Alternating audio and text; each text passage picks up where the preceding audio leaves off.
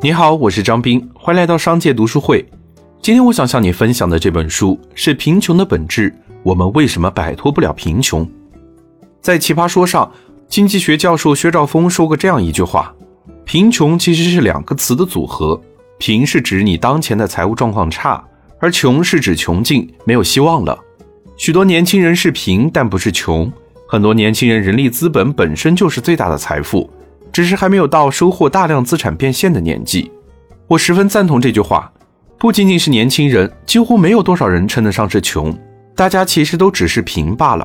可让人惋惜的是，有很多人正在浪费自己最大的财富，逐渐走向穷尽、没有希望的深渊。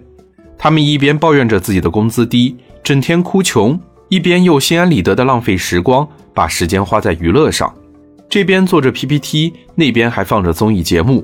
最后 PPT 出了错，被领导责骂，却在背后说领导针对自己。每天埋怨加班，缺少私人时间，却不想想为什么别人都能完成的工作，自己就不行。看着自己微薄的收入，忍不住要碎碎念：为什么我会这么穷？却没有意识到这是自己没有努力的结果。我们都有选择自己生活状态的权利，可如果你自己安于现状，不愿前进，就不要责怪别人不给你留情面。这世上最可怕的就是在该奋斗的年纪，选择了贪图安逸和不思进取。